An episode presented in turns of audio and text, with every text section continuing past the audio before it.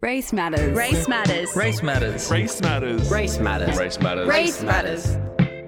Race matters.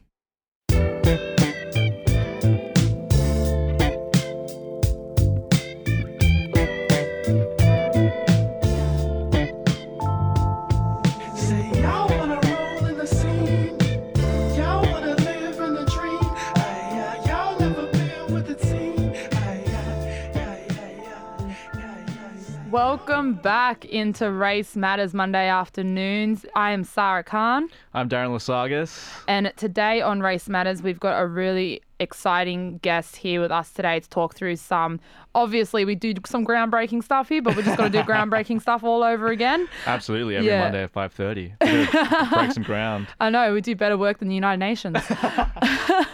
but before we begin, as always, I want to pay my respects to the lands that we are meeting on right now. FBI Radio stands on the grounds of the Gadigal people who have been a part of this land and landscape for 80,000 years prior and will be here and continue to be here after us. This is the birth of black resistance and black theatre in Redfern, where FBI is standing. And so it's always going to be a special place for us to be here as Race Matters hosts on FBI Radio on Gadigal country. So I'd like to acknowledge their elders, both past, present, and emerging. In just a moment, we're going to be joined by Tyree Barnette, uh, a writer who is part of the Sweatshop Collective, which is a literacy uh, movement based in Western Sydney, uh, which is devoted to empowering groups and individuals from culturally and linguistically diverse backgrounds. He's speaking as part of a panel at Carriageworks this Saturday as part of the uh, Nick Cave exhibition. It's the final week weekend of the exhibition. There'll be five sweatshop writers performing live readings in response to Until, uh, which is a play on the phrase innocent until proven guilty, or in this case, guilty until proven innocent. Uh, before we get Tyree on, uh, shall we jump into a track first? Yeah, definitely. Let's do it. what have Uh, we got for us for our first track? We have Kendrick Lamar featuring SZA. This is All the Stars, and you're on Race Matters on FBI 94.5.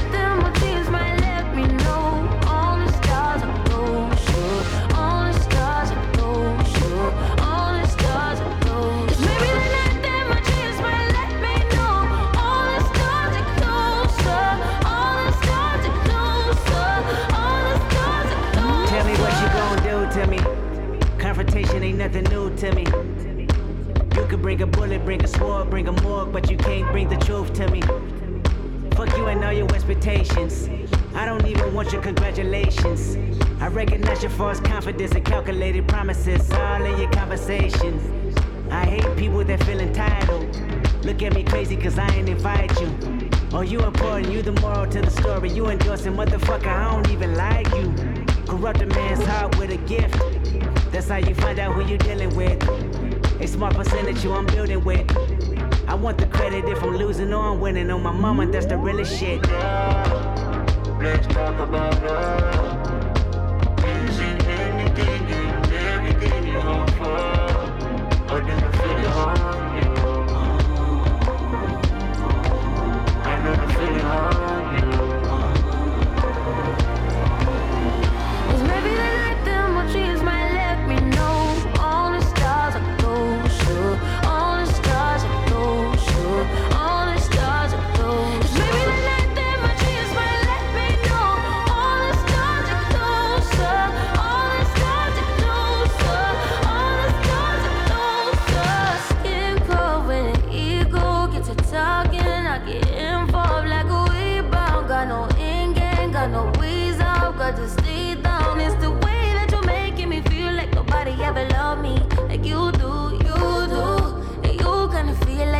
Get away from me. If you do, I won't move.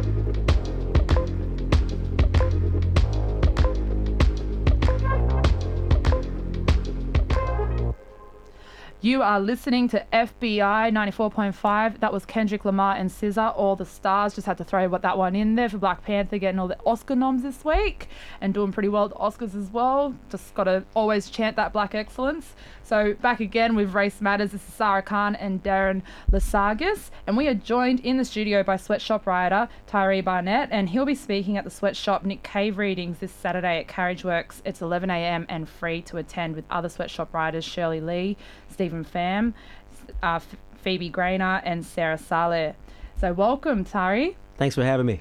Oh, thank you so much for coming in. Um, Tyree, you wrote a great piece last year called Being an African Amer- uh, African American Man in Australia, uh, which covers a lot of ground uh, in the way of the types of experiences and cultural phenomena that occur in Australia if you um, are a person of colour living in white Australia. What prompted you to write it in the first place? Sure. So, being a part of the Sweatshop Collective, uh, I was uh, asked to provide a narrative of my experience here in Australia. And uh, in thinking about what the best thing to talk about was, my wife and I, when we arrived six years ago now, a lot of it at the time was going out, you know, going out at night, um, uh, social events, getting to know the city. And a lot of the reoccurring thing I kept coming across was similar to back where I'm from in North Carolina in the U.S you know, a lot of clubs play black music. You know, Yeah. they play hip hop, urban music, uh, but they don't always always admit black people. Um, even if there are black bouncers or bouncers of color um, outside, you know, it doesn't mean that just because you hear your music and you see your people at the door that you're always welcome.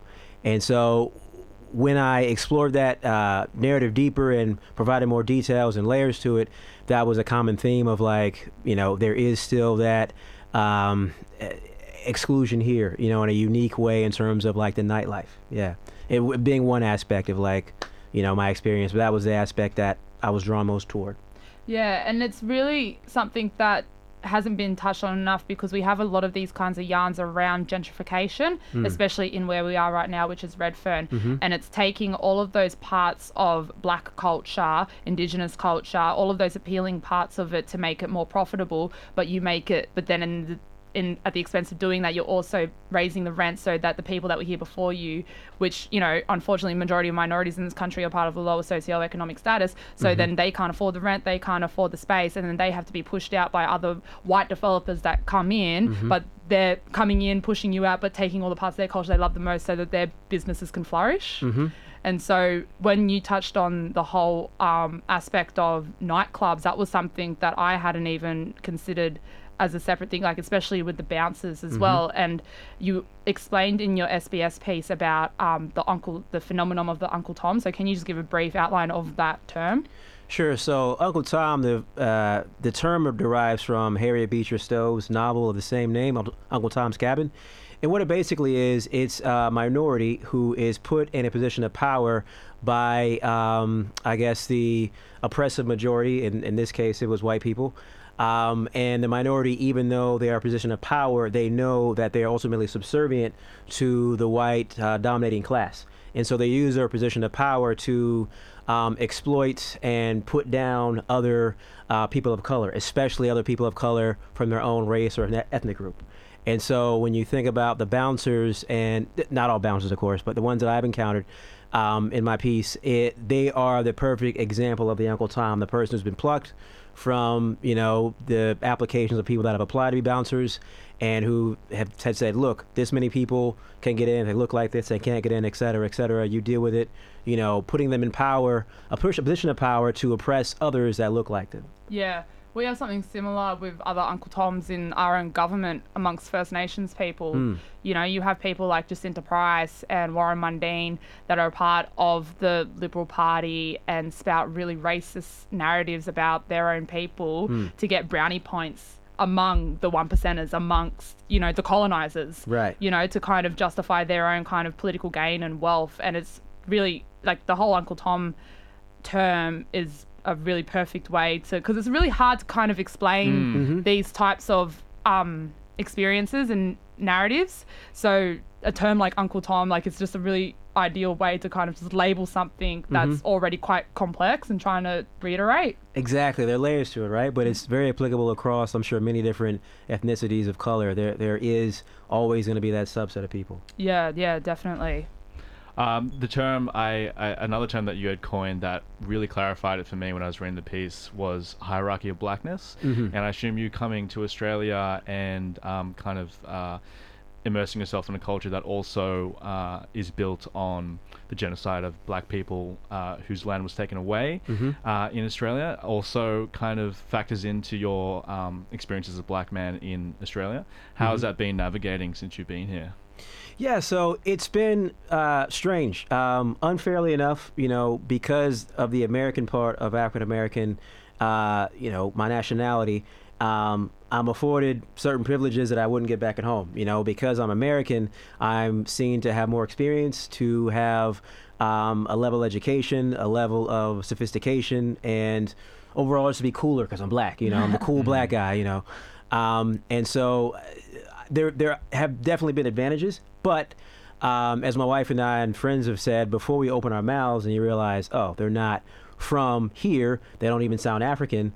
Um, then they go, oh, they're they're maybe African American or maybe they're African Canadian. Oh, that's different, you know. So that hierarchy comes in by, oh, you're not you're not African from Africa, you know. So you're not like the poor people I see on TV with the flies are on their heads, you know, and, and me having to give money to UNICEF for you're actually like one of the rich black people. You're like you're like P Diddy, you're like you know Jay Z, you're like one of them, you know. And so and then people want to kind of gravitate towards you and be around you, and so the hierarchy comes from just that people's uh, misinterpretation of um, d- different areas and what blackness means and what blackness you know entails, and just assuming that okay, you're not African black, so you must be rich because all African people are poor or Yeah. uneducated or swindlers or they're in African gangs or you know, et cetera, et cetera. Yeah, yeah. African people can't be a part of the middle class. Right. Yeah, Exactly. It's either one percenters or poverty. It's insane. It's the same way for First Nations mob here. Hmm. And one question I wanted to throw in real quick was, you know, how did you like could what's the is there a stark difference between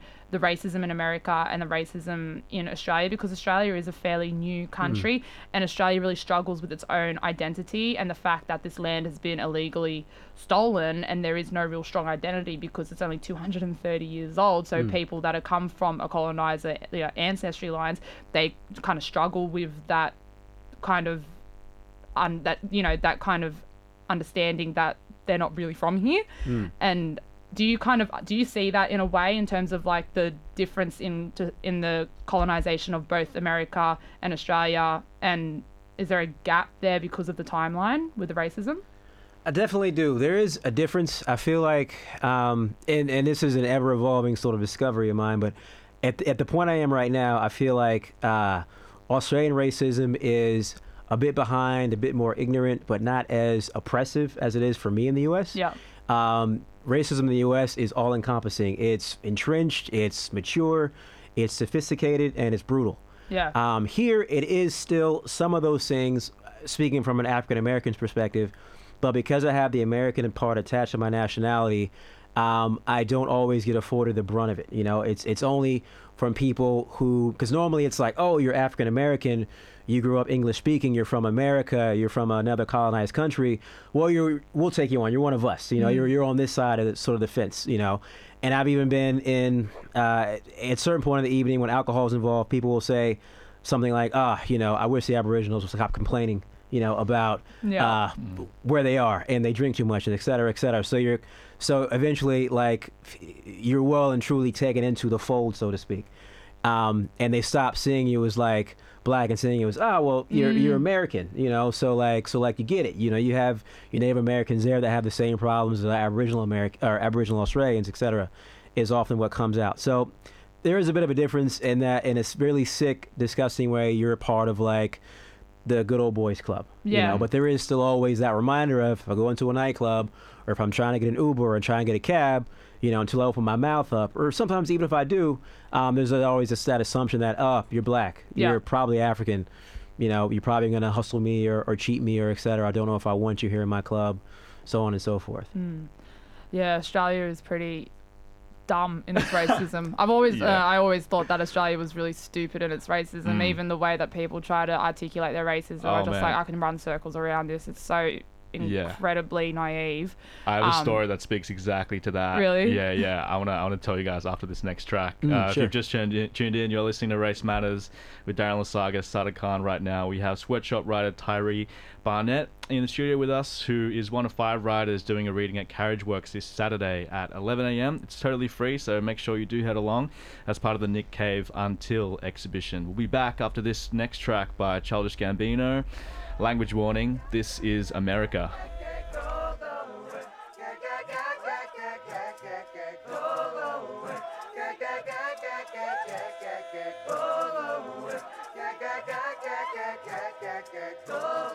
We just wanna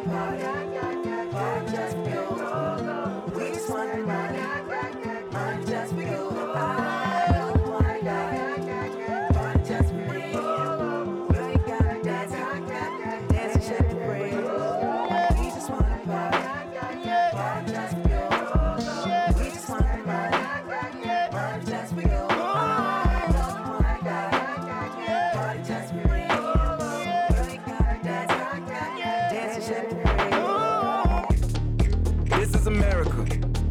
Don't catch you slipping now. Don't catch you slipping now. Look what I'm whipping now. This is America. Don't catch you slipping now. Don't catch you slipping now. Look what I'm whipping now. This is America. Don't catch you slipping now. Look how I'm living now. Police be tripping now. Yeah, this is America. Guns in my area. My area. I got the strap. I gotta carry 'em. Yeah, yeah, I'ma go into this. Yeah, yeah, this is Gorilla. Yeah, yeah, I'ma go get the bag. Yeah, yeah, or I'ma get the pad. Yeah, yeah, I'm so cold like yeah. Yeah, I'm so dull like yeah. We gon' blow like yeah.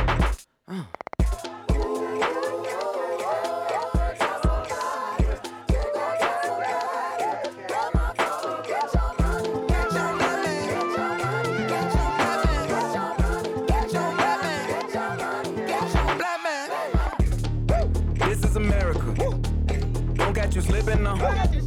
Don't catch you slipping now. Look what I'm whipping now. This is America. Yeah. Don't catch you slipping now. Don't catch you slipping now. Look what I'm whipping now. Look how I'm geeking now. I'm so pretty. I'm on Gucci. I'm so pretty. Yeah, yeah. I'm gonna get it. Watch me move. This is Sally. That's a tool. Yeah. On my Kodak.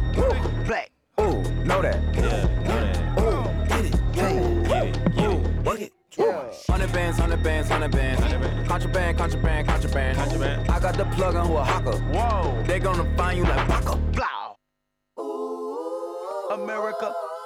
I just checked my follow and listen. You motherfuckers owe me. Black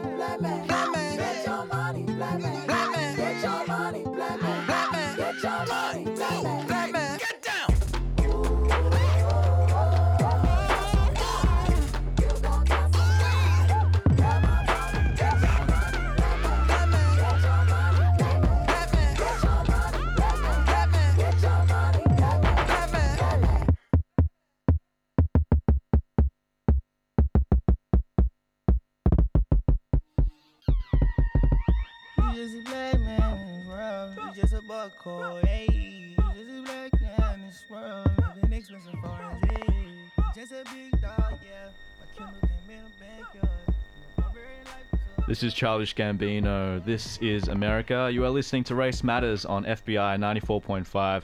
You're with Sara Khan, Darren Lesaguis, and Tyree Barnette right now. Sweatshop writer and speaking at Carriageworks this Saturday for the Nick Cave and Sweatshop readings.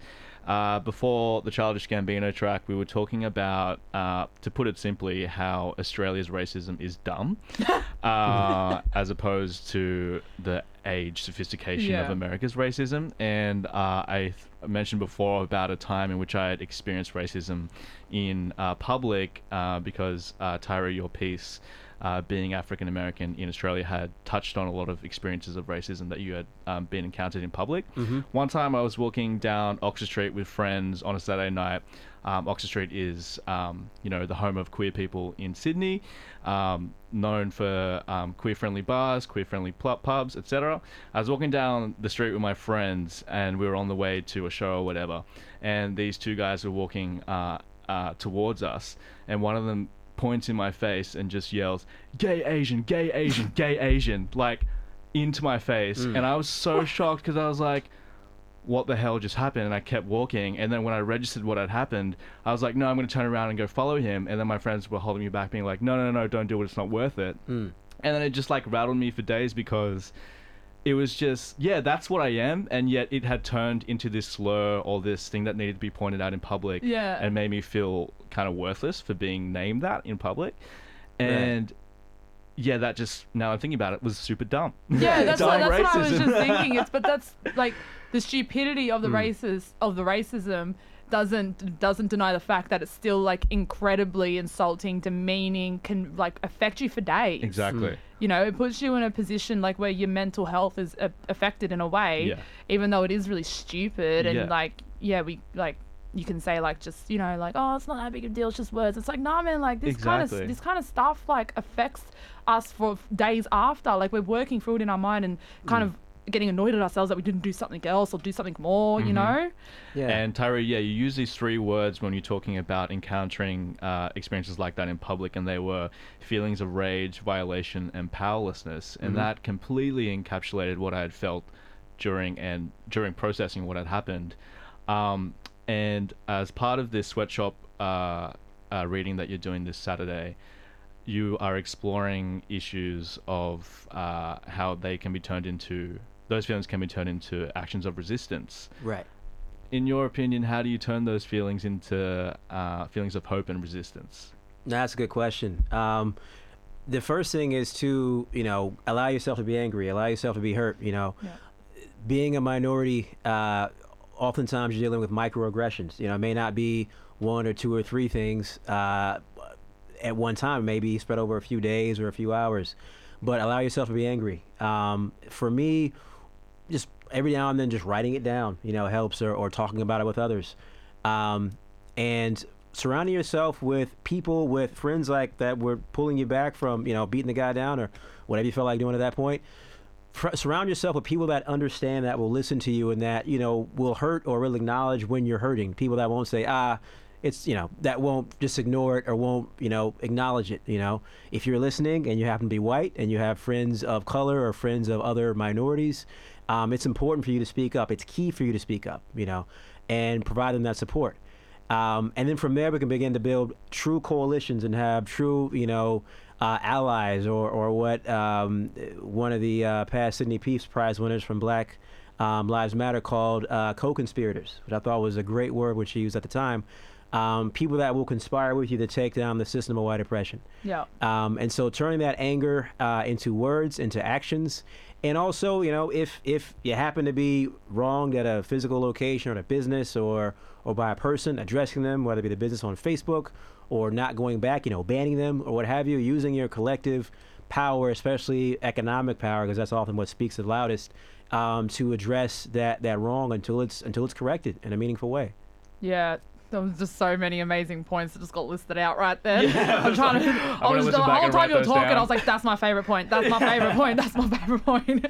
but I, what the first point you said then was al- like allowing yourself to be angry. Yes. Because so often we are told to dismiss our feelings. Right. You know, the whole term, you know, they're just words, you know, but they don't, they're not just words. And we were having this yarn in the break about how words can affect your mental health too. And, oh no, that wasn't in the break, that you were on air. Never mind.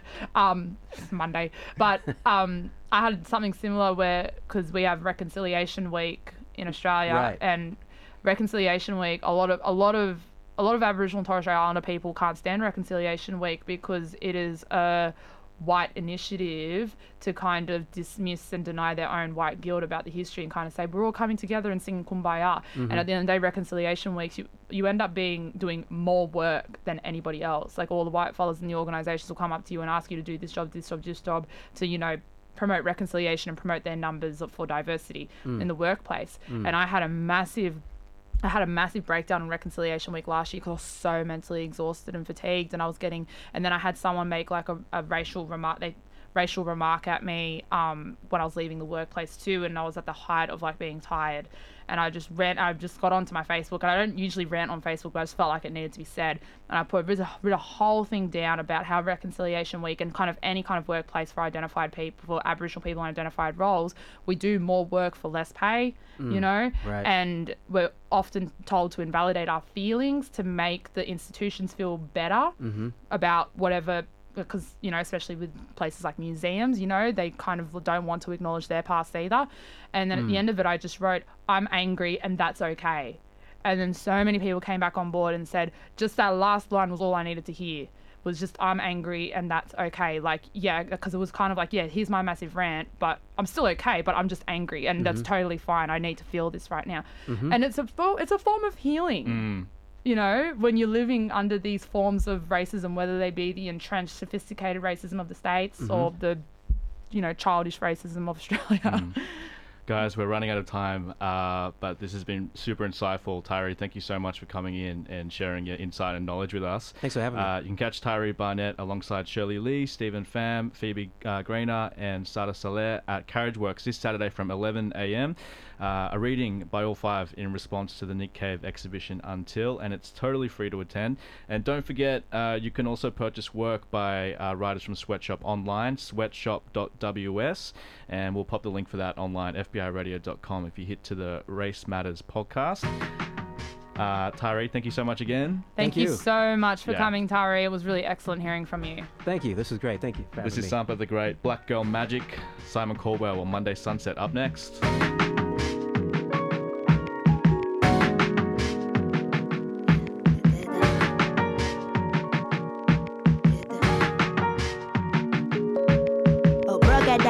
I come. Magic carpet styling. Move like magic excellence. Poof, you need reminding. Getting round and losing some. Uma, when she back again. You will never end the rain. We keep multiplying. Running through the evidence. There's no denying. Some be by definition. It just keep on shining. Who that lady got some lip? From my mama got the gift. We just pour some peace in it. At least we keep on trying now. Hold on, my youth. Hold on, my youth. I told you I was for warning,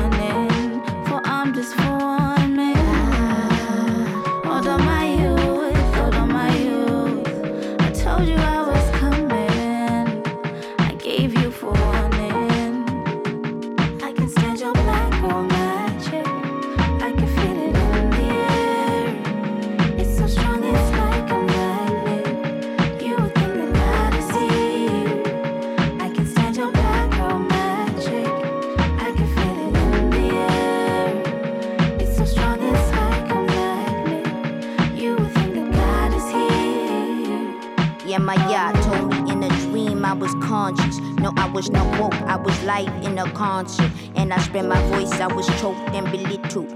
Then I resurrected part two as the sequel. No, I'm not your voice, I just wanna be equal. Gotta stand tall, we the ones, we the people. Look me in the eyes, this the cards you've been dealt.